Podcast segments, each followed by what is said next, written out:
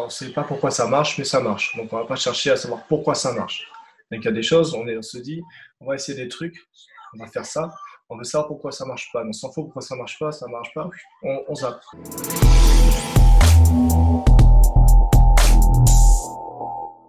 Bienvenue sur le podcast Upside Strength, la ressource fitness et performance en Suisse. Aujourd'hui, j'ai le plaisir de recevoir Benjamin Dequin, champion d'Europe, vice-champion du monde et recordman de France en haltérophilie. Benjamin, bienvenue à toi. Salut tout le monde, Cécile, ça va ?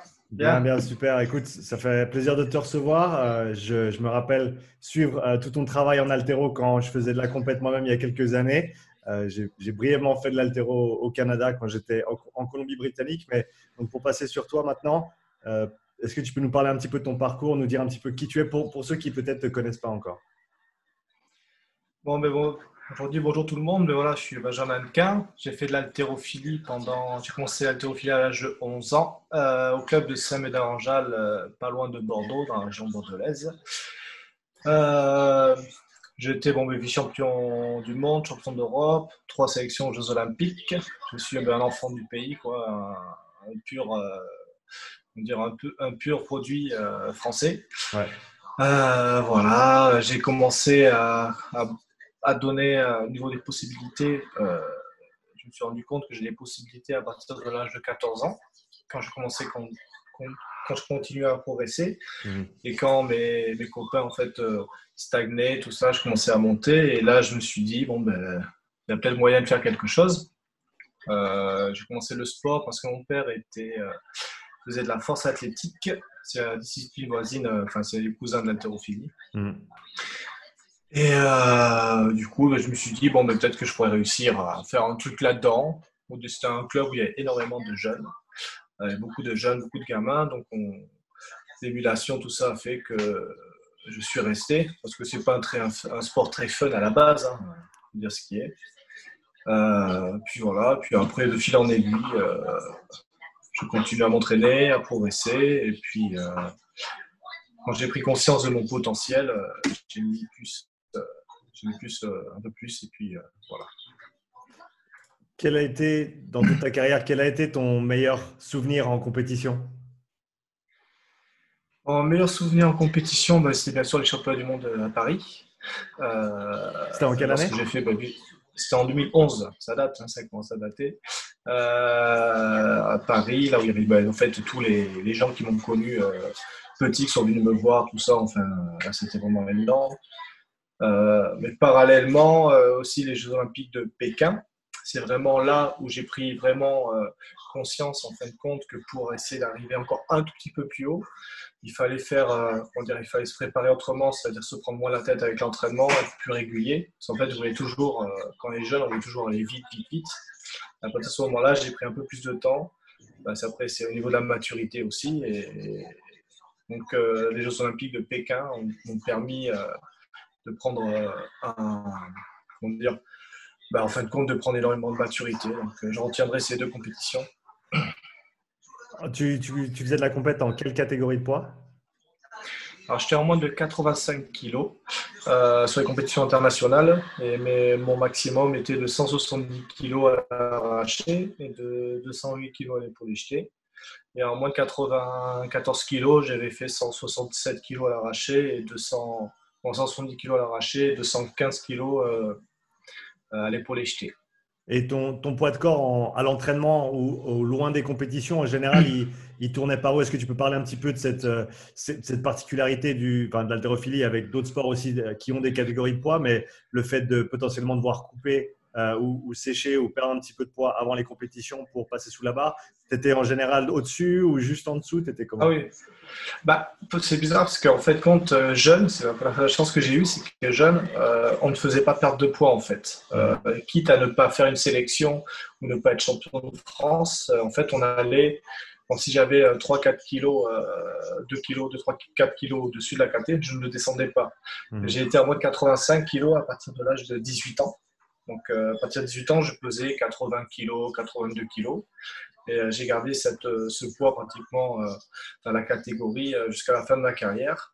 Arrivé sur la fin de ma carrière, à partir de l'âge de vingt, euh, ouais, vingt-deux ans, je montais au… sur les coups de quatre-vingt-huit quatre-vingt-neuf kilos. Je perdais quatre kilos. Mmh. On essayait de on essayait de pas aller au-delà de cinq pour cent de cinq pour cent, je crois. huit, ouais, c'est ça. cinq pour cent de son, de sa catégorie, pour pas perdre trop en force, en explosif. Tout ça. Pour ça, pas perdre trop, quoi. Ça représentait quoi du coup en, en termes de perte de, de force et etc. quand tu devais faire mmh. quand tu devais perdre ces quatre ou cinq kilos? En fin de compte, ça faisait mal à la gueule, à l'épaulé, quoi. À l'épaulé, c'était c'était dur. L'épaulé, c'était très dur. Euh, bah, sur le mouvement de l'arraché, on gagnait en vitesse. En fait, ce qu'on perdait d'un côté, on gagnait de l'autre. Mmh. On perdait sur l'épaulé, on gagnait sur le mouvement de l'arraché. Mais c'était pas euh, comment dire. On n'était pas euh, sujet justement à, à, à calculer notre nourriture et tout. En fin de compte, on mangeait comme tout le monde. Et puis en fait, le poids, on, il descendait tout seul. Arrivé aux compétitions, euh, on s'entraîne moins, on perd le poids, on récupère. Donc automatiquement, euh, on mange moins. En fait, on mange moins de... On mange moins de conneries, hein, les bonbons, tout ça, on oubliait. Euh, voilà, quoi. En fait, on régulait un peu, on mangeait plus propre. En avant, on perdait pas au sauna. Au sauna, mais vraiment en light, quoi. Pas comme les judokas ou les lutteurs. Ouais, parce que tu. On se passe deux heures avant, il fallait pas perdre trop, quoi. Ouais, c'est ça, c'est que le, le weigh-in, il est vachement près de, de la compète. Et donc, tu n'as pas l'opportunité ouais. de te réhydrater et de potentiellement reprendre du poids comme peut-être ils peuvent faire dans les, dans les sports de combat, comme tu l'as mentionné. Voilà. On ne faisait pas de cut, en fait, compte. On ne faisait pas de cut, on perdait en gros le, le dernier kilo, on le perdait au sauna, quoi. Ok. Et le... pas... Tu commençais combien de temps avant la compète de ta perte de poids? Faire attention. Euh, en général, je faisais attention. Je faisais attention. Je faisais en sorte de faire attention euh, les euh, cinq semaines avant. Cinq semaines avant. Et puis, et puis après, le, c'était, c'était, est-ce que tu, tu faisais ça une fois par année pour les compétitions, une ou deux fois par année? Tu, c'était comment sur le, le calendrier annuel? Euh, en gros, en général, on se préparait une préparation, une vraie prépa dure quatre mois, entre quatre et cinq mois. On faisait deux prépas dans l'année. Il y mmh. avait deux fois un mois dans l'année où c'était vraiment light. Où justement, bon, ben, on, comment dire, on, faisait un, on récupérait, en fait, quand on appelait les compètes, on, on bricolait un peu, on se réparait un peu, puis après on repartait, quoi, et euh, deux fois dans l'année, on perdait le poids. Ok, et ces périodes, donc, d'après-compétition, de transition, si on veut les appeler comme ça, euh, tu, tu faisais d'autres sports ou tu restais quand même avec une barre dans les mains ou tu t'arrêtais complètement? C'était quoi ton, euh, la meilleure façon pour toi de, de faire ça?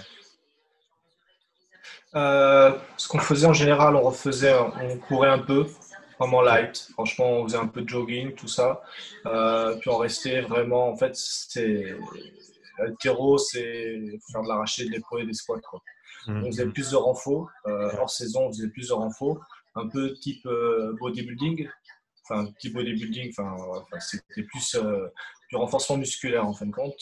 Euh, après, on continue à faire de l'arraché, des l'épaule jeté pour garder tout ce qui est coordination et souplesse, surtout mmh. la souplesse. Euh, sinon, en fin de compte, on changeait, on faisait pas grand chose. Hors saison, si on, on faisait des balades en vélo, euh, des trucs comme ça, on, on allait s'oxygéner un peu, on allait à fond rebeu. Euh, c'est une euh, C'est une station année, quoi. C'était euh, ça. Okay. On s'est spécialisé euh, tout le temps. Quoi. C'est là ouais, notre aspect. Vous vous, par, vous partiez pas trop trop loin du sport. Vous restiez toujours assez proche de, de ce que vous faisiez en compétition euh, pour pour pas. Parce que tu pour donner une idée peut-être de, de ce qui se passe à, ou ce qui se passait à ton niveau, euh, les, les gains que tu fais, tu les tu les perds. Tu, tu peux les perdre assez vite, surtout quand tu es oui. à, à la pointe de la performance. Donc pour donner une idée un petit peu aux gens, à, à quelle vitesse les, tous, tes, tous tes gains ils, ils partent en fait quand, quand tu arrêtes de t'entraîner, quand on parle du niveau élite, bien sûr. Alors, par exemple, si on va prendre euh, par exemple les compétitions le premier janvier, une compétition qui se passe bien, euh, en général, on va prendre deux semaines. Enfin, moi, ce que je faisais, c'est que pendant deux semaines, je faisais rien. Mmh. Vraiment rien. Je sortais avec mes amis, euh, j'allais en discothèque, euh, voilà, je faisais un peu le con, quoi. Et après, je reprenais deux semaines euh, vraiment light. Et ensuite, euh, on refaisait par une foncière, préparation physique euh, générale. Mmh. Puis après, on remontait. Alors, en général, il fallait compter. Euh, euh, ouais, pour, pour revenir bien. En gros, c'est ça. C'est quand on arrête un mois. Il faut un mois et demi à deux mois pour, euh, pour moi, hein, pour revenir sur mes barres. Donc, ouais, pour... euh, on perdait beaucoup, donc euh, on ne s'arrêtait pas trop, quoi. Est-ce que tu, parce que cette, cette période de transition après une compétition, elle est, elle est très très importante quand même, non seulement physiquement pour récupérer, ah oui, parce oui. que les compétitions c'est des, des demandes énormes, euh, mais aussi au niveau au niveau mental. Donc toi, est-ce que ça t'a toujours plu un petit peu de, ah oui. de couper un petit peu pendant un, un moment après les compétitions? Ouais, ça, ça me coupe ouais, justement parce qu'on avait énormément de stages. On était dans l'année, on était peut-être plus de six mois dans l'année, on était en stage. Mmh. Euh, donc du coup, ça nous permettait justement de relâcher la pression, quoi. De relâcher la pression, euh, que la compète se passe bien ou mal. Euh, puis après, d'essayer de, de revenir. Euh, ouais, c'était hyper important, quoi, parce que. Euh, je ne sais pas si enfin, certains ont dû voir, hein, quand les sportifs de haut niveau font la fête, en général, on est toujours un peu dans l'extrême. C'est tout, on est comme ça, ou soit c'est du n'importe quoi. Et là, pendant quelques temps, après la compète, c'était un peu du n'importe quoi. Puis après, justement, pour, pour tout relâcher, repartir après de, de plus belle, quoi. Tu as mentionné qu'en tant que junior, vous, vous ne vous coupiez pas de poids. Euh, est-ce que, est-ce que ça, c'est encore une pratique qui est, qui est effectuée aujourd'hui ou… Alors, pardon, laisse-moi reformuler ma question. Est-ce que tu penses que c'était bénéfique à ton développement de ne pas te mettre cette contrainte de poids dans tes compétitions étant junior? Oui, toi, totalement, oui. Ça permettait justement d'être plus régulier sur les barres. Ça permettait aussi d'être, de moins frôler la ligne avec la blessure. C'est un junior qui est constamment blessé, ben, en fin de compte, euh, ben, s'il est constamment blessé, après l'énergie qu'il met en senior, ben, en fin de compte, c'est… Ça va être très, très compliqué. Je ne vais pas dire que c'est mort, mais ça va être très, très compliqué. Mmh. Donc, le, le poids de corps joue énormément, quoi, dans ce sport. Euh, donc, euh, je préconise euh, largement, en fin de compte, de laisser le poids. Après, bon, si le junior, il a euh, seize pour cent de matière grasse, bon, là, il peut faire attention, quoi, il peut perdre de poids. Mais euh, pas faire une sorte de yo-yo. Euh, on voit souvent dans les sports, euh, comme au judo ou en lutte, les mecs, ils font énormément les yo-yo, quoi. Et c'est, bon, même en boxe, c'est… C'est dommage, quoi. C'est dommage parce qu'en fin de compte, euh, il dure moins longtemps, il se blesse plus souvent. Et je trouve que c'est dangereux, quoi. Ouais, c'est vrai qu'il y, y a les risques de blessures, il y a le, les effets aussi sur le, le système en général, le système nerveux, le système immunitaire aussi, et, et tout ce qui est hormonal aussi, qui peut être grandement impacté par le pourcentage de, de masse grasse qu'on qu'on, qu'on tient ou pas. Et comme tu as dit, si tu fais le yo-yo beaucoup de fois dans l'année, Euh, en fin de compte, ton corps n'a plus rien à, auquel se raccrocher. Tu es toujours un petit peu entre deux os. Euh, alors que, comme tu as dit, si tu restes à un poids, tu coupes deux fois ouais, par année pour les, les, les compétitions principales. Euh, comme ça, tu es, es, es, es prêt au bon moment, mais le reste du temps, tu es, es bien, quoi. C'est ça. Et, oui, exactement. C'est marrant parce que des minimes, alors minimes, moi je disais tout à l'heure, la théophilie, ce n'est pas un sport très fun, on va dire. Hein. Mmh. Euh, minimes, j'étais en moins de cinquante kilos. Bon, j'étais jeune, hein. Et en fin de compte, je devais partir au trophée. C'est pas un championnat de France, que... on n'a pas le droit d'appeler ça championnat de France, on est obligé d'appeler ça trophée national. Okay. En France, ça se passe comme ça, les minimes. Et en fin de compte, on devait partir le vendredi. Et lors de l'entraînement du mercredi, je me suis pesé. J'étais à un virgule cinq kilos de plus que ma catégorie. Euh, quand je suis jeune, on ne se pèse pas tous les jours, quoi. Mmh. Et en fin de compte, euh, mon formateur, mon entraîneur, me dit, bah, écoute, tu ne pars pas parce que tu as un kilo et demi de trop. Euh, je dis non, mais un kilo et demi, je vais le perdre. Et en fait, des jeunes, en fait, on, des jeunes, on me dit non, non, tu ne perds pas, tu as le temps. Surtout, j'étais loin d'être les meilleurs, j'étais loin d'être bon au début. Du coup, ben, en fait, ça crée une, une petite frustration, en fait. Tu te dis merde. Euh... Et du coup, en fin de compte, bah, bon, c'est pas grave, ça, ça fait un peu, comment dire, ça éduque en fin de compte, mmh. de, bah, de, faire attention, de faire attention, parce que le gamin, on peut pas, on peut pas aller à l'encontre euh, de, de soi, quoi. Enfin, de, donc, euh, donc ça, c'est une petite parenthèse là-dessus, quoi. Donc, euh, les, ça qu'on a la chance quand même en France, c'est que la plupart des formateurs font attention à ça, quoi. Après, si c'est en cadet, je devais perdre un virgule cinq kilos pour aller au championnat d'Europe, ça va. un virgule cinq kilos, je faisais soixante-deux kilos, ça va. Mm. Mais parce qu'il y avait un petit enjeu. Euh, sinon, si, mais suivant les objectifs, euh, le niveau de la personne, on, en fait, on, on, on cassait un peu sur le poids, quoi. On faisait très attention. Est-ce que pendant les compétitions, quand tu étais junior, est-ce qu'il y avait des objectifs de performance qui pouvait te mener à rater des levées, ou est-ce que dans les premières années de ta carrière, l'idée c'était vraiment juste de, d'avoir de bonnes expériences en compétition, de faire six sur six euh, pour, pour euh, vraiment pouvoir progresser autant euh, psychologiquement que, que physiquement, ou est-ce qu'il y avait quand même des, euh, des objectifs à, ou des, des barres euh, peut-être un petit peu qui, qui te challengeaient un petit peu même en tant que junior? Ah oui, tout à fait, oui. Euh, en junior, on... Comment dire, on était qualifié pour une compétition et puis en fait on compte, on essayait toujours d'aller un peu plus haut, de gratter un peu plus haut. Euh, on essayait, mais on a toujours été dans la tête. Euh, en fait, euh, il faut être un très bon junior pour pouvoir, pour pouvoir performer en senior. Si on a un niveau moyen en junior, ça va être très compliqué euh, de percer en senior. On avait des objectifs, mais à la hauteur de, à la hauteur de notre potentiel, quoi, en fin de compte. On n'allait pas, enfin pour ma part, je n'allais pas aller à on dirait m'entraîner deux fois plus si je ne peux pas tenir l'entraînement. Euh, on faisait vraiment attention à cela. Les, les entraînements étaient très durs. Hein. Au niveau K D junior, en stage, c'était très très dur. Euh, mais euh, c'était très dur au niveau du volume d'entraînement. En fin de compte. L'intensité n'était pas spécialement élevée, mais les, le, le volume d'entraînement était assez, assez gros, justement pour se construire en fin de compte. Tu peux, tu peux donner une idée de la fréquence des entraînements, de la durée des entraînements, du contenu de ces entraînements aussi sur une semaine, par exemple, en, en, en étant junior? En étant junior, euh, en, en étant junior, moi j'étais à l'INSEP. Alors, on s'entraînait lundi, mardi, jeudi. On fait deux, deux entraînements. Le mercredi, euh, vendredi, samedi. Et samedi, on faisait un entraînement. Mmh. Euh, en général, on faisait de l'arraché, de l'épaulé, des squats, des tirages. Euh, on faisait au moins une fois de l'arraché, hein, du squat snatch, une fois de l'épaulé jeté par, par semaine, technique mmh. pure. Mmh. Après, on faisait tout ce qui est des complexes, hein, des power snatch, arraché debout, des travails de plot, des box, des, des hangs en suspension, tout ça, on travaillait énormément ça. Euh, les squats, euh, beaucoup de squats. En fin de compte, on travaillait, on s'est arraché pour les squats tirage.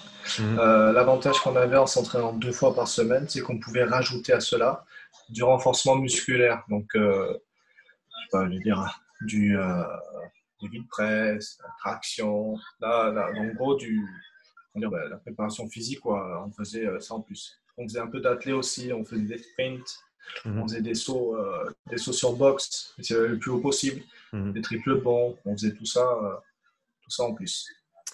Mais ça, ça a toujours resté les mêmes mouvements, le même. Euh, voilà. À quel moment l'entraînement il commence à se personnaliser ou s'individualiser par rapport à l'athlète euh, quand, tu, quand tu montes un peu dans les rangs depuis junior jusqu'à senior? Alors malheureusement, euh, en France, il n'y a pas réellement de, de personnalisation euh, d'entraînement en fin de compte. Mmh. Tout le monde fait la même chose. Euh, c'est ça le problème. C'est là où justement j'ai réussi à, à vraiment à, à percer un peu plus après deux mille neuf. C'est-à-dire que moi, je n'avais pas les mêmes besoins qu'un, qu'un Redon, euh, ou qu'un Dabaya, ou qu'un machin. En fin de compte, ça reste toujours de l'arraché, je l'ai pour les jeter. Mais on n'avait pas vraiment de la personnalisation.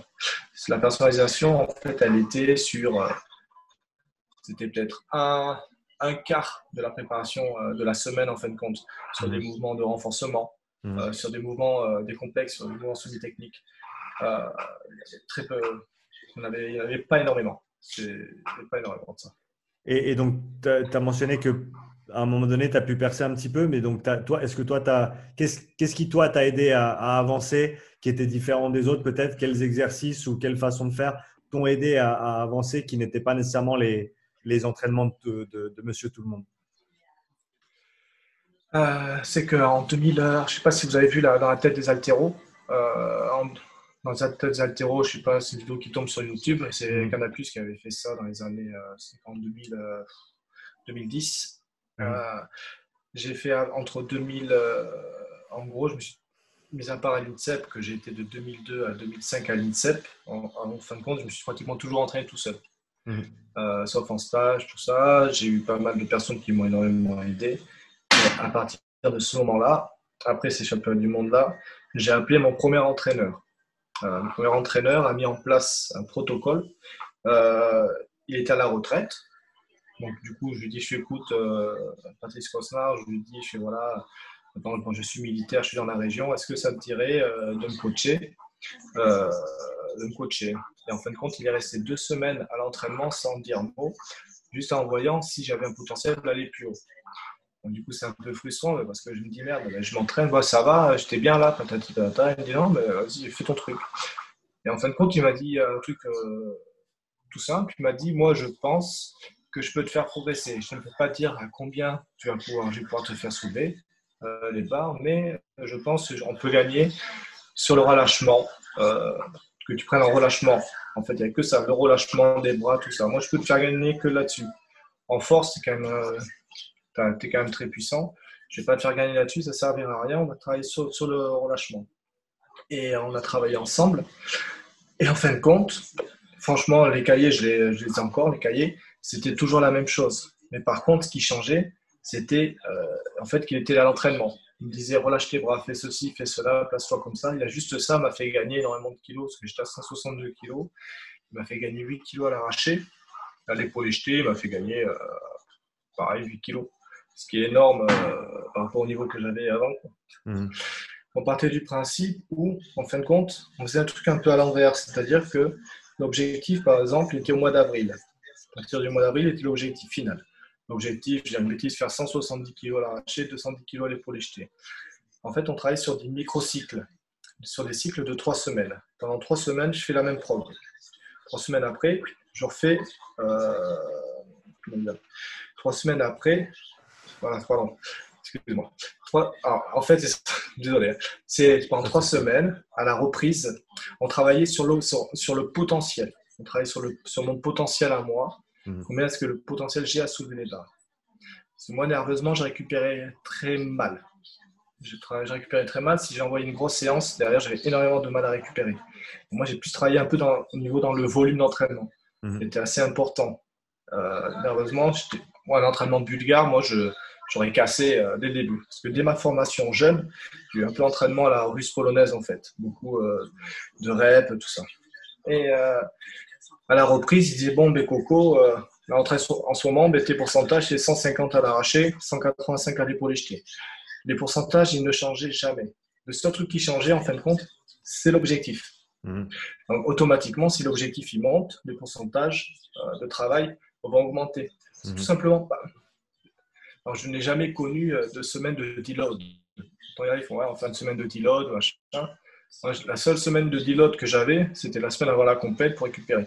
Mmh. Je n'ai jamais connu ça. Alors, on travaillait vraiment sur le potentiel. Bien sûr, si jamais j'étais fatigué et arrivé sur telle charge, je ne pouvais pas la lever, je redescendais automatiquement. Je redescendais et puis je travaillais sur un minimum. Il fallait travailler un minimum, arriver à faire un minimum de travail sur cette charge-là. En général, les charges de travail étaient toujours bah, du, entre quatre-vingts et quatre-vingt-quinze, enfin, toujours entre quatre-vingts et quatre-vingt-quinze pour cent. Mmh. Sur des mouvements de semi-technique, c'était toujours entre soixante-dix pour cent et du quatre-vingts pour cent. Sur les squats, les squats, on allait, vu qu'on est dans la, l'explosivité, dans l'haltérophilie pure, on n'allait pas chercher, moi je n'ai aucun intérêt à aller chercher un gros squat sur une rep. On allait chercher, le pourcentage de travail de mon squat était basé sur mon objectif de l'arraché et mon objectif de l'épaule jetée.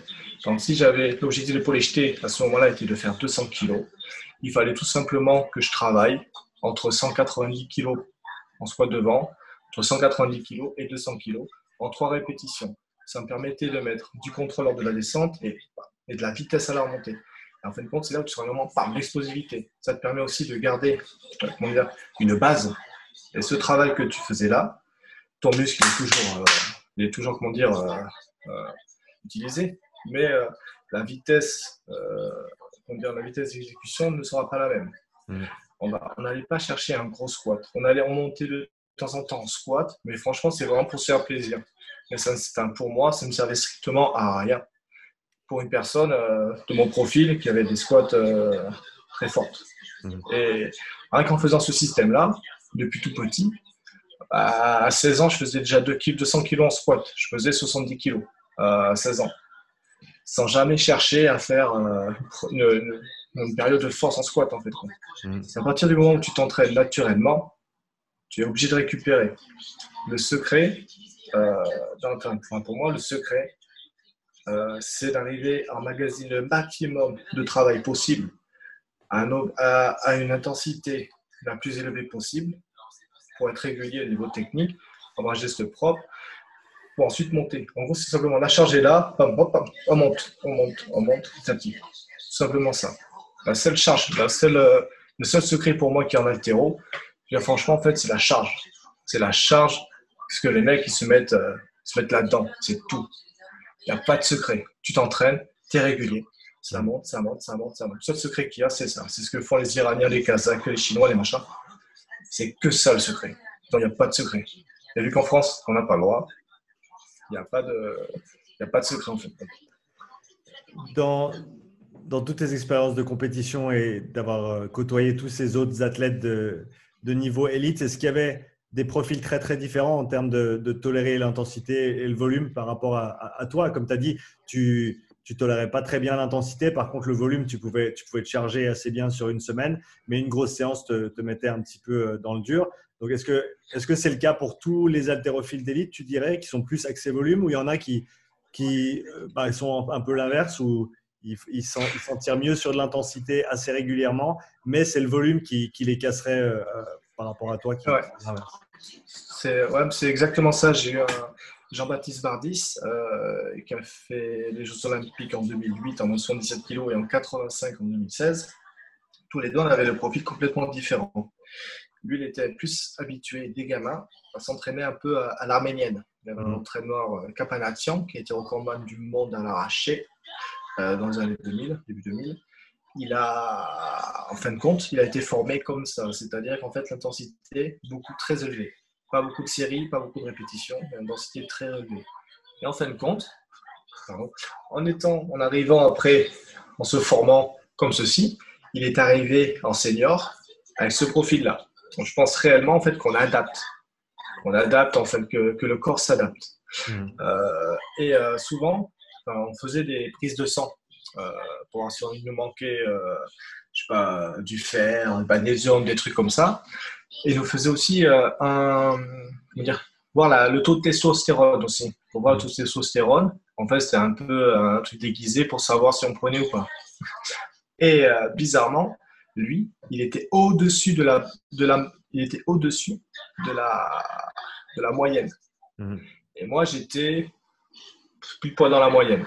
Lui, était un tout petit peu au-dessus de la moyenne. Il a dû faire d'autres tests pour voir si c'était naturel ou pas. Et en fin de compte, le cerveau élevé, c'est naturel. C'est comme des gens, leur mode de croissance, il y a des gens, c'est des nains, il y en a qui sont hyper grands, c'est que dans leur corps, ils ont développé plus de c'est, voilà. Et en fin de compte, je pense que sa formation qu'il a eue a dû avoir, enfin, je pense qu'il a dû avoir un impact ensuite sur, euh, sur lui en, en étant plus âgé, quoi. Et si moi, j'avais eu sa formation à lui, j'aurais peut-être pas… Euh, physiologiquement, j'étais peut-être pas prêt à faire son truc, mais j'aurais été quand même… J'aurais pu peut-être subir plus de, d'intensité que lui. Mais le résultat n'aurait pas été le même forcément. Mais euh, rien que là, on voit des, on voit des différences, quoi. Donc, suivant tu... les pays. Oui. Donc, oui, suivant les pays, donc suivant les, peut-être les, les philosophies de coaching et, de, et d'entraînement dans l'haltérophilie, euh, certaines pratiques conviennent plus à certains types d'athlètes que d'autres. Donc, tu peux te retrouver dans une fédération, exactement, par exemple, qui est plus axée intensité, ou au contraire plus axé volume, et suivant le type d'athlète que tu es naturellement, ça ne va pas nécessairement te correspondre. Exactement. Exactement. Euh, c'est exactement ça. Je pense que la, la, la meilleure formation qui soit, si on prend une pers- comment dire, des gens euh, sur cent personnes, je pense que la meilleure formation qui soit, en fin de compte, c'est la chinoise.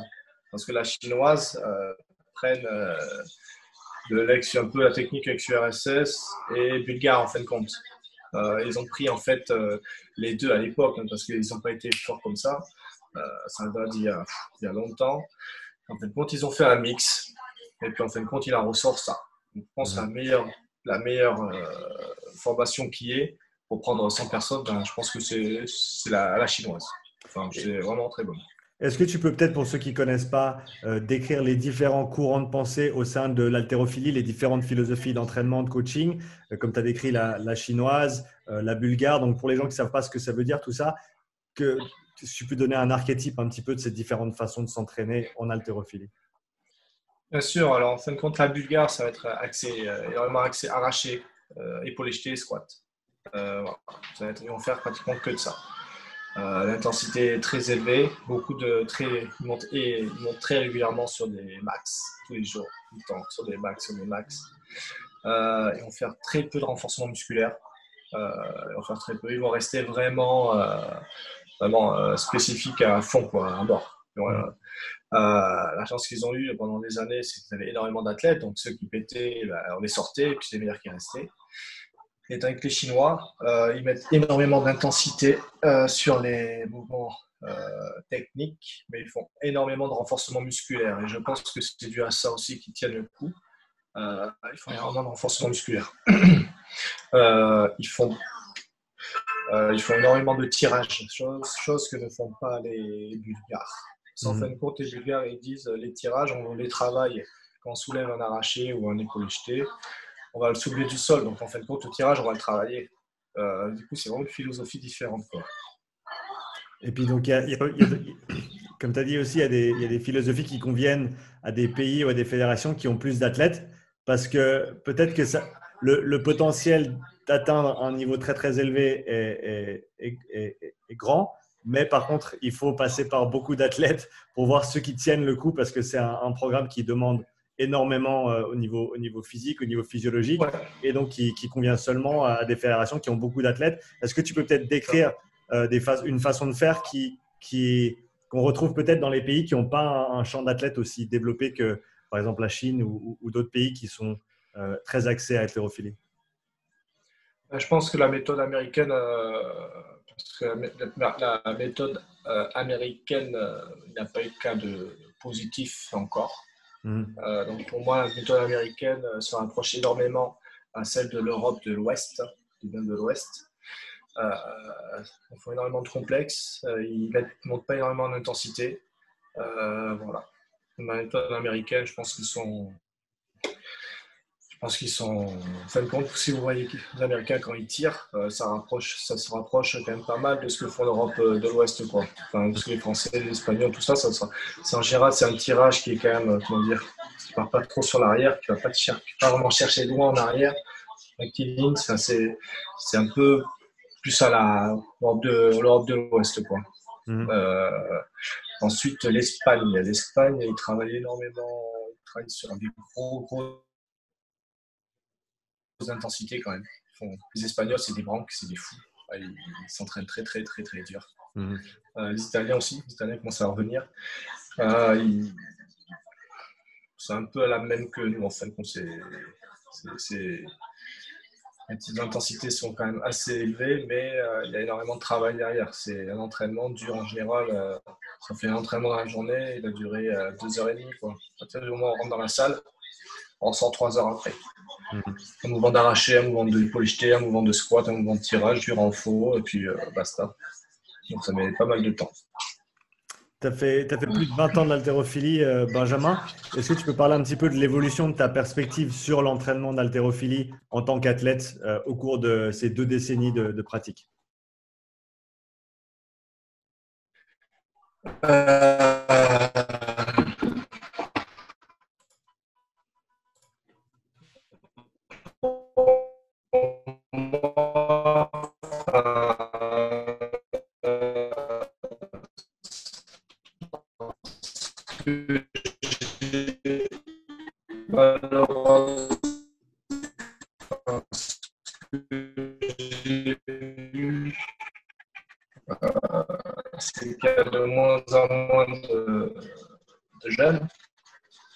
Ça, c'est dommage. Excuse-moi de te couper, Benjamin. Euh, euh, euh, sur la partie de l'évolution, grâce à ben, tout ce qui est du travail, en fait. Attends, il y a, Allô ouais, il y a l'audio qui lag. Ouais, c'est bon. Il y a l'audio qui laguait un petit peu. Ça a coupé. Ah, ok, ça marche. Ça a coupé, ça a coupé quand tu as commencé à répondre. Est-ce que tu peux reprendre ta question du départ, s'il te plaît? Et je couperai au montage. Ouais. D'accord, ça marche. Ben, par rapport à, la, à l'évolution de l'haltérophilie, en fin de compte, elle n'a pas énormément évolué euh, sur la pratique des jeunes. Euh, sur la pratique des jeunes. Euh, les clubs français, ils emmènent des jeunes quand même à un très bon niveau. Euh, on fait énormément de... Ils font l'haltérophilie, mais en fait, ils essayent de faire un peu d'athlé aussi. Ils font des sprints, ils font des lancers de poids, ils font du saut, ils font plein de choses comme ça, ce qui permet souvent de développer leur qualité physique. Euh, là où j'ai eu pas énormément d'évolution, c'est sur euh, euh, grâce au CrossFit depuis ces cinq sept dernières années. Mmh. Euh, sur la partie, en fin de compte, euh, un peu à part de l'entraînement, c'est-à-dire tout ce qui est le, l'échauffement, à la prévention, tout ce qui est prévention, le travail avec l'élastique, euh, le travail du massage au rouleau. Tout ça, c'est des choses que nous, on ne mettait jamais en place parce qu'on ne connaissait pas. C'était un truc que c'était les kinés, en fin de compte. C'était les, c'est les kinés qui mettaient ça en place quand on était blessé. Le problème, c'est que quand on est blessé, c'est un peu trop tard. Donc, tout ce qui est prévention, on a énormément évolué là-dessus. Mais en fin de compte, c'est tout. Parce que je pense que le travail qui a été fait depuis ces vingt dernières années, en fin de compte, euh, à mis à part là-dessus, on peut gagner encore sur le niveau de la récup. Mais euh, enfin pour moi, il n'y a, a pas eu énormément d'évolution sur la partie entraînement pur, quoi. Quels étaient tes moyens de récupération préférés, toi, en tant qu'haltérophile ? Une bonne chope à huit degrés, c'était bien. Non, je rigole. Vas-y, vas-y, je te laisse. Voilà. Euh, pour récupérer... Là, en fait, pour récupérer, euh, ce qu'on faisait, ben, en fait, on faisait tout ce qui est balnéothérapie. On faisait aussi, on a eu la chance aussi d'avoir à l'INSEP un, la cryothérapie. Euh, mm-hmm.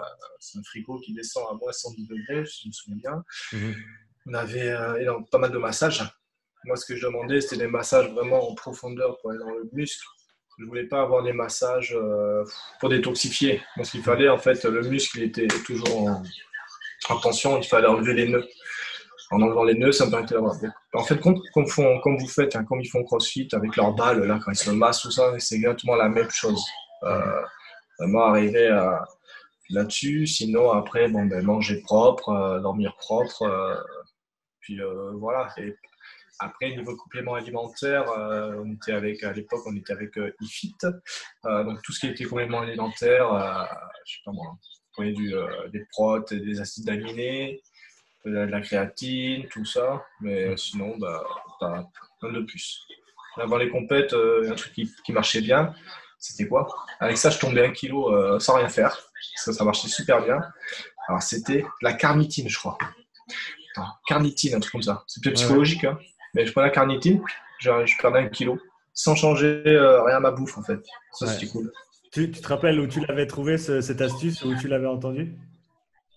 En fait, j'avais trouvé, c'était dans, il fallait commander, et puis moi, je brûleur de graisse, alors tous ces trucs pour moi, pff, voilà. Puis du coup, je vais prendre ça, et puis j'ai trouvé dans le truc de iFit, quoi. Ouais. C'était, euh, c'était bien, ouais. Ça, ça, ça, franchement, ça a aidé bien, ouais. Est-ce que, est-ce que tu as utilisé tout ce qui est de la, de la visualisation, euh, que ce soit dans tes entraînements ou pour tes préparations de grosses compétitions ? Euh, oui, mais ça venait de nous-mêmes en fin de compte, parce que c'était, en fait, c'était, euh, comment dire, c'était inconscient, c'est-à-dire que tous ces trucs de, on appelle ça, euh, pas de yoga, mais de merde, on appelle ça, euh, de la, mince, j'ai plus le nom, enfin bref, une sorte de yoga qui fait de la visualisation de la, mince, tu vas devoir le nom, euh, sophrologie. Tout ça, en fait, on le faisait inconsciemment, c'est-à-dire qu'avant le, avant les gros entraînements, on faisait la sieste, hein, et en fin de compte, inconsciemment, dans ma tête, je suis bon, aujourd'hui, ça va être dur, et j'étais là, je vais m'échauffer comme ceci, comme cela, je vais faire ça, passer sur cette barre, ceci, cela. Avant les compétitions, c'est la même chose. En fin de compte, c'était pas, c'était inné, c'est-à-dire que c'était, euh, j'avais pas eu besoin d'avoir quelqu'un, euh, qui me disent quoi faire, en fin de compte. Pas eu de psychologue, euh, rien eu. En fin de compte, c'était... On s'est... On s'est... Même, quoi. Ça, ça, c'est la partie-là mentale. Euh, voilà. Donc, après, on faisait la... Je faisais de la visualisation avant entraînement, euh, pendant que la compétition aussi, pour essayer de s'énerver, pour euh, s'énerver.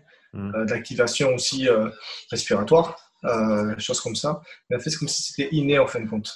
Euh, après, je peux comprendre qu'il y ait des gens qui, euh, qui ont recours à des professionnels. Euh, on peut dire que c'est des professionnels hein, qui font faire ça. Mmh. Mais je pense que j'ai, j'ai dû le faire inconsciemment tout seul. Euh, lors, parce que lors de ma formation que j'ai eu jeune, avec la discussion avec les coachs, avec mes, mes amis, tout ça, en fin de compte, euh, tout ça, ça s'est emboîté. Et puis en fin de compte, bah, ben, ça va de soi, il faut faire comme ci, comme ça. On sait, pour, on sait pourquoi, on ne sait pas pourquoi ça marche, mais ça marche. Donc, on ne va pas chercher à savoir pourquoi ça marche. Donc, il y a des choses, on, est, on se dit, on va essayer des trucs, on va faire ça, on veut savoir pourquoi ça ne marche pas. On s'en fout pourquoi ça ne marche pas, ça ne marche pas, on, on zappe. Donc, c'est ouais, plus la… En, en anglais, on dit « the proof is in the pudding ». Donc, si ça marche, ça marche et tu ne te poses pas trop de questions. Et si c'est un outil qui peut être utile et bien sûr, tant que c'est autorisé, ben, feu et on y voilà. Va. C'est ça. Comme si moi j'ai un athlète qui adore mettre son slip dégueulasse qui date il y a trois semaines, si ça te convient, mais là, ça ne me dérange pas, quoi. Vas-y. Le mets pas sur la tête, c'est tout, quoi. Et voilà, c'est pas de problème. Pour, pour les athlètes peut-être qui évoluent, qui évoluent maintenant, que ce soit en crossfit, en haltérophilie, est-ce que tu leur recommanderais de, de creuser un petit peu, même si c'est juste, comme tu as dit, au fond d'eux-mêmes et et de, de pratiquer ça de manière individuelle sans nécessairement avoir recours à, à des professionnels, mais de développer cette capacité à, à voir ce qu'on veut faire, à la visualiser, peut-être même à, à certains ressentis qu'on va avoir dans un entraînement ou dans une compétition pour, euh, en, en gros, passer plus de temps à, à se préparer, quoi. Exactement. Euh, bah, pas forcément s'ils en sentent le besoin. Oui, ils peuvent faire, ils peuvent faire, ils peuvent faire pardon, appel à une aide extérieure, mais euh, ils n'ont pas besoin de quelqu'un pour se dire euh, bon, mais le réveil il sonne, tu dois te lever, il n'y a personne à côté, peut-être tu dois te lever, tu vas te faire manger, tu dois te laver. En fin de compte, c'est, c'est, s'ils en sentent le besoin, il faut qu'ils s'y aillent. Mmh. Il y a des gens, des spécialistes qui sont là pour ça, mais s'ils n'en sont pas le besoin, ça ne sert à rien en fin de compte de se fatiguer plus euh, pour ça, quoi. C'est, il faut qu'ils, comment dire, qu'ils arrivent à, à ressentir en fait, euh, à ressentir euh, comment ils sont à tel moment en fin de compte, enfin, tout simplement. À se ressentir, est-ce que c'est pour ce qu'ils peuvent arriver sur, euh, à faire un entraînement dur, euh, tout ça. Et surtout, ne pas se prendre la tête, dire j'ai envie de m'entraîner, avoir envie. Parce que des fois, on n'a pas spécialement envie, on se force, on a envie. Et en fin de compte, on fait une superbe séance, on ne comprend pas pourquoi. Ben, tout simplement, c'est plusieurs facteurs. Tout simplement parce qu'en fait, le relâchement était bon. Ben, en fin de compte, l'avait bien récupéré. Euh, tout ça, euh, on fait que cette la séance était bonne. Donc, euh, il faut qu'ils aient envie, en fin de compte. Qu'ils se forcent. Parce que des fois, il faut se forcer, en fin de compte. Est-ce que tu peux te développer un petit peu sur le sujet du relâchement? Parce que comme tu, comme tu l'as dit, euh, quand tu as fait appel à ce coach qui a pu t'aider à, à passer un peu une barrière et, et, et aller un petit peu plus haut dans, dans ton niveau qui était déjà très élevé, euh, tu as dit que ça a tout passé par le relâchement, l'entraînement est resté le même, mais c'était vraiment l'attitude avec la barre et la façon dont tu bougeais avec. Donc, est-ce que tu peux parler un petit peu de l'importance de cet aspect-là de l'haltérophilie qui, euh, qui peut être, je pense, un petit peu euh, négligé, mis de côté dans un monde où on n'a pas toujours accès à un coach, on pense que juste regarder des vidéos et se regarder en vidéo, faire les levées, c'est assez pour progresser. Donc, quel est le rôle du, du relâchement dans le, la réussite d'un haltérophile? La réussite, c'était avoir un conseil sur le moment. Sur le moment. Euh, quand on a levé la barre, on ne va pas se sentir à l'aise. Enfin, le coach, euh, il dit non, mais c'est bon, reste là-dessus, reste là-dessus, c'est quand on perd. Quand on oblige la personne à ne pas aller dans ses habitudes, euh, changer quelque chose, on ne va pas se sentir à l'aise, ce qui est normal. Mmh. Et au fur et à mesure du temps, il faut avoir confiance en son entraîneur, son entraîneur au fur et à mesure du temps, alors trouver des sensations. En fait, ça va devenir un automatisme. Et justement, l'entraîneur, il est là pour euh, pas dire ça, quoi, pour dire, ouais. Toujours être là. En fait, le coach, il va dire toujours les mêmes mots. C'est con, hein. On met une cassette, hop, tu t'entraînes, tu as toujours les mêmes trucs qui arrivent là. Tu y repenses, tu y repenses. Après, tu as le côté euh, aussi, euh, le côté humain que tu as avec, euh, avec ton entraîneur. Donc, euh, du coup, euh, tu vas arriver justement à te dire, euh, faire des blagues à l'entraînement, donc tu relâches un peu plus, tu dire, euh, bon, c'est bon, tu as loupé, c'est pas grave, tu repasses, tu redescends, tout ça. En fin de compte, euh, arriver comme un robot, quoi. Euh, moi, c'est quand j'avais le, le plan d'entraînement. Sur les trois semaines, mon taf, c'était qu'il fallait que je mette tous les moyens de mon côté pour arriver à réaliser ces charges, à être le plus propre possible. C'est comme ça que j'ai progressé. Mmh. Et au niveau des relâchements, euh, des relâchements, ça peut avoir un relâchement des épaules, des bras, du, du verrouillage, ça peut être énormément de trucs. Et si la personne, le coach, ne dit rien, en fin de compte, on ne va pas dire rien sur le moment. Euh, On, comment dire, on ne pourra pas réellement progresser. Euh, c'est pour ça que ben, sur Internet, Euh, ce qu'on voit, c'est très bien. En fait, il y a de la programmation. C'est ce qu'il faut. J'en fais moi aussi de la programmation. Mais ce n'est pas du coaching. C'est de la programmation. Mmh. Je programme. T'es là, là. Le coaching, c'est des fois, il dit ah, merci coach ou ça. Je dis non, moi, je ne suis pas ton coach. Je t'ai programmé ça. Je ne suis pas ton coach. C'est euh, pas comme un coach alimentaire. Un coach alimentaire, il n'est pas là à chaque fois quand tu manges. Coach, un coaching alimentaire ou je ne sais pas quoi. Enfin, il... Mais là, coaching euh, sur l'haltérophilie ou le crossfit, tout ça, il faut que la personne elle soit là. Pour te dire, ça, c'est pas bon. C'est pas en montrant une vidéo. Après, euh, très, très bien de faire ça. De même montrer les vidéos, d'avoir un retour vidéo, euh, c'est d'être présent, quoi. Et, euh, et voilà, c'est vraiment d'être présent. Mais euh, on peut pas être partout. On peut pas être partout. Et justement, on, à faire des retours vidéo, c'est la meilleure solution qu'on ait. Et ça marche, euh, ça marche quand même très bien. La personne est bien concentrée. Ça marche euh, du feu de Dieu, quoi. Mmh. Pour, pour revenir sur l'attitude à l'entraînement, une truc, quelque chose qui m'est venu à l'esprit quand tu as mentionné les blagues, euh, c'est de, j'ai beaucoup regardé les vidéos d'entraînement de Elia Ellen et oui. Je trouvais qu'il avait une capacité incroyable à être détendu, relâché, blagueur jusqu'à une demi-seconde avant qu'il attrape sa barre pour faire son lever, peu importe la, le poids sur la barre. Mais en gros, c'était vraiment la grosse rigolade jusqu'à l'instant T où il fallait lever la barre et après, c'était tout, tout business. Est-ce que tu étais un peu comme ça aussi ou est-ce que tu étais un petit peu plus sérieux à l'entraînement ? J'étais comme ça quand j'étais en forme. Quand tu es en forme, euh, ouais, quand tu es en forme, tu veux faire n'importe quoi, tu es en forme. Voilà. Euh, et quand tu n'es pas en forme, tu as besoin de plus de, comment dire, de, de sur soi-même, d'être plus concentré. Des fois, il y a un mec qui passe devant toi, alors avant de lever la barre, le mec, tu as envie de, de l'éclater. Euh, tout ça. Donc, quand tu es en forme, en fait, voilà. C'est, quand tu es en forme, c'est plus facile. Euh, mais sinon, ouais, on racontait des blagues, tout ça. Et là, en racontant des blagues, en fait, c'est de l'acting. Ce qu'il fait, c'est la vidéo, tout ça. Mm-hmm. euh, c'est de l'acting, et là, là, là, là, là, tu vas le lever. Bah, c'est... Même en faisant le con, il est quand même, euh, quand même très, très concentré, quoi. Ouais, ouais. Et euh, oui, c'est vrai que c'est plus facile de faire ça quand on est en forme. Ouais, j'imagine que quand tu ne te sens pas très bien et que toutes les barres sont très, très lourdes, c'est, c'est une autre paire de manches. Ouais, c'est clair. Ah. Euh, Benjamin, je voulais faire quelques questions avec des réponses un petit peu plus courtes. Euh, donc, on va y aller pour, euh, pour la suite. Euh, quel a été ton moment de, dans ta carrière le plus difficile ? Alors, le, le moment le, de ma carrière le plus difficile, c'était après les Jeux Olympiques de, de Londres. Euh, voilà. Après les Jeux Olympiques de Londres, après mon échec à Londres. Euh, après, euh, ce sera un peu long à expliquer, mais voilà, c'est ça. C'est, c'est là. Et ça, si ça ne te dérange pas de, de creuser un petit peu et de, de parler de ce moment-là et pourquoi c'était difficile ? Bah, c'est difficile parce qu'en fin de compte, moi, l'objectif, c'était bah, de ramener une médaille. J'avais largement les possibilités de le faire et je ne l'ai pas fait. Euh, c'est de ma faute, hein, voilà. Il euh, y a eu des, comment dire, en fait, il y a des petits trucs des fois qui se mettent, qui ne vont pas dans ton sens. On... On avait toujours la pression parce qu'en fin de compte, lui était. Et en fait, on avait l'entraîneur national, les entraîneurs nationaux de compte. Moi, j'ai fait appel à Patrice, mmh. Très bien.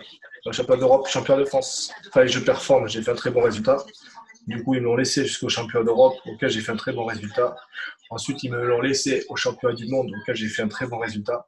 On était obligé de faire du résultat parce qu'à partir du moment où vous allez me l'enlever, pour moi, les entraîneurs nationaux sont très très bons. Ils sont très bons, ça s'est super bien passé. Mais au-dessus, euh, tout en haut, ils n'aimaient pas trop ça, parce qu'en fin de compte, ils prenaient un peu plus d'importance. Moi, je, si j'ai été président de la fédération, je ne sais pas comment j'aurais réagi aussi. Et arrivé à une fois les quotas olympiques réalisés, tout ça, on me dit, bon, ben non, ben, ton coach, euh, on ne veut plus le voir. Et là, les, euh, pour les stages, tout ça, c'était compliqué. Donc, euh, en fin de compte, j'ai quand même continué à travailler avec lui. Mmh. Et toutes les cartouches que j'ai bouffées à partir du moment où j'étais avec lui, Patrice, il a dit, les cent soixante-dix de dix, euh, on vit ça pour les championnats du monde. C'est ce que j'ai fait. Mais en fin de compte, j'étais sur ces barres-là quatre mois après qu'ils m'aient qu'il m'ait vu. En fin de compte, ça, ça a été euh, appris parce que ça allait prendre du temps. En fin de compte, pas direct. Direct, j'ai réussi à, à changer mon placement, tout ça. Et en fin de compte, pour garder, pour garder ce niveau-là, cent soixante-dix de dix, en gros, c'est la médaille olympique. Donc, c'était, nous, on ne s'est même pas trompé. Et puis, pour garder ça pendant presque euh, plus d'un an, parce que deux mille dix, allez, plus d'un an et demi, c'est très dur, c'est très… Au lieu d'y aller progressivement, tac, mm. Je suis arrivé très haut. Et on ne pouvait pas redescendre à la pression, c'est-à-dire si je redescendais, ça aurait été une faiblesse, c'est-à-dire dire, ah ben ça marche plus, ou ceci ou cela. Il fallait toujours que je garde un niveau assez éclaté, parce que ben, mmh. ça, ça m'a fatigué les genoux, tout ça. Et euh, voilà. Alors que lui-même, il avait dit après les Jeux Olympiques, il faut on s'est trompé d'objectif. Donc l'objectif, c'était les Jeux Olympiques, ce n'était pas les championnats du monde à Paris. Mmh. Les championnats du monde à Paris, l'année d'avant d'Abaya, la Bulle, on fait des résultats de merde. Si moi j'avais fait de la merde, on aurait peut-être un quota. Et là, avec mes résultats, on a réussi à faire trois quotas, quatre, je sais plus. Euh, ouais, on a fait trois quotas. Et en fin de compte, en fait, toujours un peu sur la pression, quoi. Et ça, je trouve ça dommage. En fait, on s'est trompé d'objectif. Enfin, on ne s'est pas trompé d'objectif, mais on aurait dû faire autrement. Mais bon, c'est pas grave. C'est comme, c'est comme ça. Mmh. Quel était un, un détail dans un des levés qui t'a pris le plus de temps à corriger ou à, ou à maîtriser ? Le mouvement du jeté. Le mouvement du jeté, en fin de compte, en junior, j'épaulais déjà deux cents kilos. Ouais. Euh, mais j'ai jeté que cent quatre-vingt-cinq kilos euh, sur le jerk. Mmh. Et à partir du moment où je suis parti à Langres, euh, Jean-Louis Gudin euh, m'a fait faire un... Un, comment dire, un truc tout bête, un, un truc qu'on fait faire aux gamins en fin de compte, un, un éducatif, ce qu'on appelle un éducatif, sur les déplacements de pieds. Mmh. Et ça, en fin de compte, ça m'a fait gagner. Je suis arrivé là-bas en octobre. En janvier, j'ai soulevé deux cents kilos. En quatre mois. Je suis passé de cent quatre-vingt-cinq kilos à deux cents kilos à quatre mois. Mais à l'époque, il n'y avait pas YouTube. C'était en deux mille cinq, deux mille six, par là, deux mille six. Il n'y avait pas, enfin, il n'y avait pas Internet. Mmh. Donc les gens étaient surpris quand même de voir deux cents kilos. Ouais. Et elle disait que c'était pas normal. J'épaulais déjà deux cents kilos. Euh, y a, ça faisait au moins plus de deux ans que j'épaulais déjà deux cents kilos. Et là où je suis, euh, donc c'est ça, de jeter. Et là, je suis très fier, c'est que j'ai réussi à garder ce niveau-là, deux cents kilos et plus, pendant, pendant dix ans. Pendant dix ans, j'étais le Français le plus léger euh, de tous les temps, soulevé deux cents kilos. Et ça, pour moi aussi, c'est une victoire. C'est-à-dire que j'ai réussi à durer, à durer sur des barres énormes. Donc, mmh. tout ce que les gens ils peuvent dire ou penser, en fin de compte, bah, pour moi, c'est, c'est du pipi, quoi, parce que j'ai réussi à durer dix ans là-dessus. Ça, c'est, c'est énorme. Et le corps s'en souvient encore un peu. J'ai un peu de petites douleurs à droite, à gauche. Mais euh, voilà, c'est, c'est vraiment le jeter que c'était plus dur. Quelle était ta, ta variation de, d'entraînement préférée sur les deux levées, que ce soit depuis les blocs, en hang ou en pause, si tu avais des, des variations que tu aimais bien faire? Ce que j'aimais bien, c'était les... ah oui, les... en déficit. Mmh, ouais. Je ne sais pas si tu vois les, les dalles d'altéro. Ouais, ouais. Je mettais deux dalles dessus et je faisais de l'arraché dessus ou des épaulés jetés dessus. J'aimais mmh. énormément parce qu'on travaillait moins lourd du coup. J'aimais bien ce qu'on travaillait moins lourd. Mais au niveau musculaire, on... ça, ça piquait. Et j'aimais énormément, j'aimais énormément ce mouvement-là. Euh, et j'aimais énormément aussi le jeter, le push, presse, ouais, le jeter force. Ce mmh. mouvement-là, je, je l'adorais aussi. Je l'adorais. Arriver à sentir le relâchement, que tout partait des jambes, ouais. après d'enchaîner avec les bras. Ça, j'aimais, j'aimais énormément ce mouvement. C'est un mouvement de fluidité, euh, vraiment un mouvement fluide qui paraît, quand la personne le fait, ça paraît pas lourd en fin de compte que le mouvement. La barre, elle monte tranquillement. En fait, l'énergie développée pour arriver à ça est quand même assez terrible, quoi. Mmh. Et ce que je détestais, c'est, ce, que je détestais, ce que je n'aimais pas trop, c'était les, les plots, les, les, les plots au-dessus des genoux. Enfin, je, n'aimais, je n'aimais pas trop ça. Euh, dans, dans tous tes voyages, pour, pour toutes les compétitions que tu as fait au cours de ta carrière, est-ce qu'il y a une destination euh, qui, que tu as visitée qui t'a marqué ou, ou frappé particulièrement ? Ce qui m'a frappé bizarrement, c'était le. Enfin, ce qui m'a frappé, dans, pas dans le mauvais sens, mais ce qui m'a pris un gros coup, ça a été quand même la Slovaquie en quatre-vingt-dix-neuf. Euh, parce que je n'avais jamais bougé, je n'avais jamais été à l'Europe de l'Est. Enfin, Slovaquie quand même était, ça m'a assez choqué euh, par rapport aux bâtiments, tout ça. Ça me donnait vraiment l'impression d'être euh, à l'Europe de l'Est en fait euh, avant. Mm-hmm. C'était, ça m'a choqué. Enfin, euh, ça. Euh, sinon, le, là où j'ai adoré aller en fin de compte, c'est bête. Hein, j'aime pas trop leur mentalité ou quoi, tout ça, mais c'est aux États-Unis. Mm-hmm. euh, Colorado Springs, j'ai adoré. Euh, C'est, pff, l'Amérique, c'est, c'est, c'est terrible, c'est grand, euh, c'est, c'est immense, quoi. Il y a tout, c'est, c'est incroyable. Les routes, c'est, ça m'a vraiment euh, choqué. Ouais. Et euh, le, pays, euh, le pays pour les vacances, c'est la Thaïlande. Et ton record ? La Thaïlande, euh, les plages. Ouais. Oui. Le, j'allais enchaîner sur la prochaine. Je te ah, laisse pardon, oui, la Thaïlande, ben, les plages. Ah oui. Ça, ouais, la Thaïlande, par rapport aux plages, tout ça, c'est joli. Puis surtout la bière à cinquante centimes, on trouvera nulle part ça ailleurs. Donc c'est parfait. Elle est à huit degrés aussi, la bière en Thaïlande? euh, Voilà, elle doit être à cinq. Elle doit être à cinq degrés. euh, quel était ton, ton record personnel dont tu étais le plus fier ou dont tu es le plus fier encore aujourd'hui? Ah, mon épaulé, j'étais à deux cent dix-sept euh, entraînements avant les Jeux de Langres. Mmh. Euh, j'étais dans mon trois cents kilos en squat parce que mon père vient de la force athlétique. Il avait réalisé trois cent douze kilos en mode équipé, en mode quatre-vingt-deux kilos. Mmh. Et trois cents kilos, en fin de compte, c'était l'objectif que j'avais euh, avant de pouvoir faire un battement à la force. J'ai fait deux préparations de trois mois. Euh, non, enfin, bon, une préparation de deux mois et une autre préparation de trois mois. Euh, tout ça, ça m'a. trois cents kilos, j'étais content de les faire. Qu'est-ce que, tu voulais... Qu'est-ce que tu voudrais voir moins souvent dans le monde de l'haltérophilie à l'heure actuelle? euh, Le moins souvent, non, ce que j'aimerais voir le plus, enfin le moins souvent, euh, c'est euh, la jalousie que certaines personnes ont euh, sur d'autres. Euh, mmh. C'est l'ego euh, mal, euh, l'ego mal placé, euh, tout ça. L'ego mal placé. Euh, Et ce que j'aimerais voir plus, c'est des jeunes. Comment des jeunes, euh, des jeunes pour l'avenir euh, d'haltéro. Et voir moins, surtout, parce que j'y pense maintenant, c'est ces enculés, excuse-moi, mais ces enculés de, de, d'Iraniens, euh, de mecs qui se font gauler au contrôle, les, euh, les Roumains, les Russes, tout ça. Grâce à cause d'eux, pas grâce, mais à cause d'eux, on risque de sortir des jeux. Et si on sort des jeux, bah, pff, c'est terrible, quoi. Enfin, pour moi, mmh. ça me ferait quelque chose, quoi. Mmh. À cause de ces gens-là qui ne savent pas s'entraîner naturellement, qui ne savent, qui savent, euh, enfin, à cause de ces gens-là, on risque de perdre la place des jeux, quoi.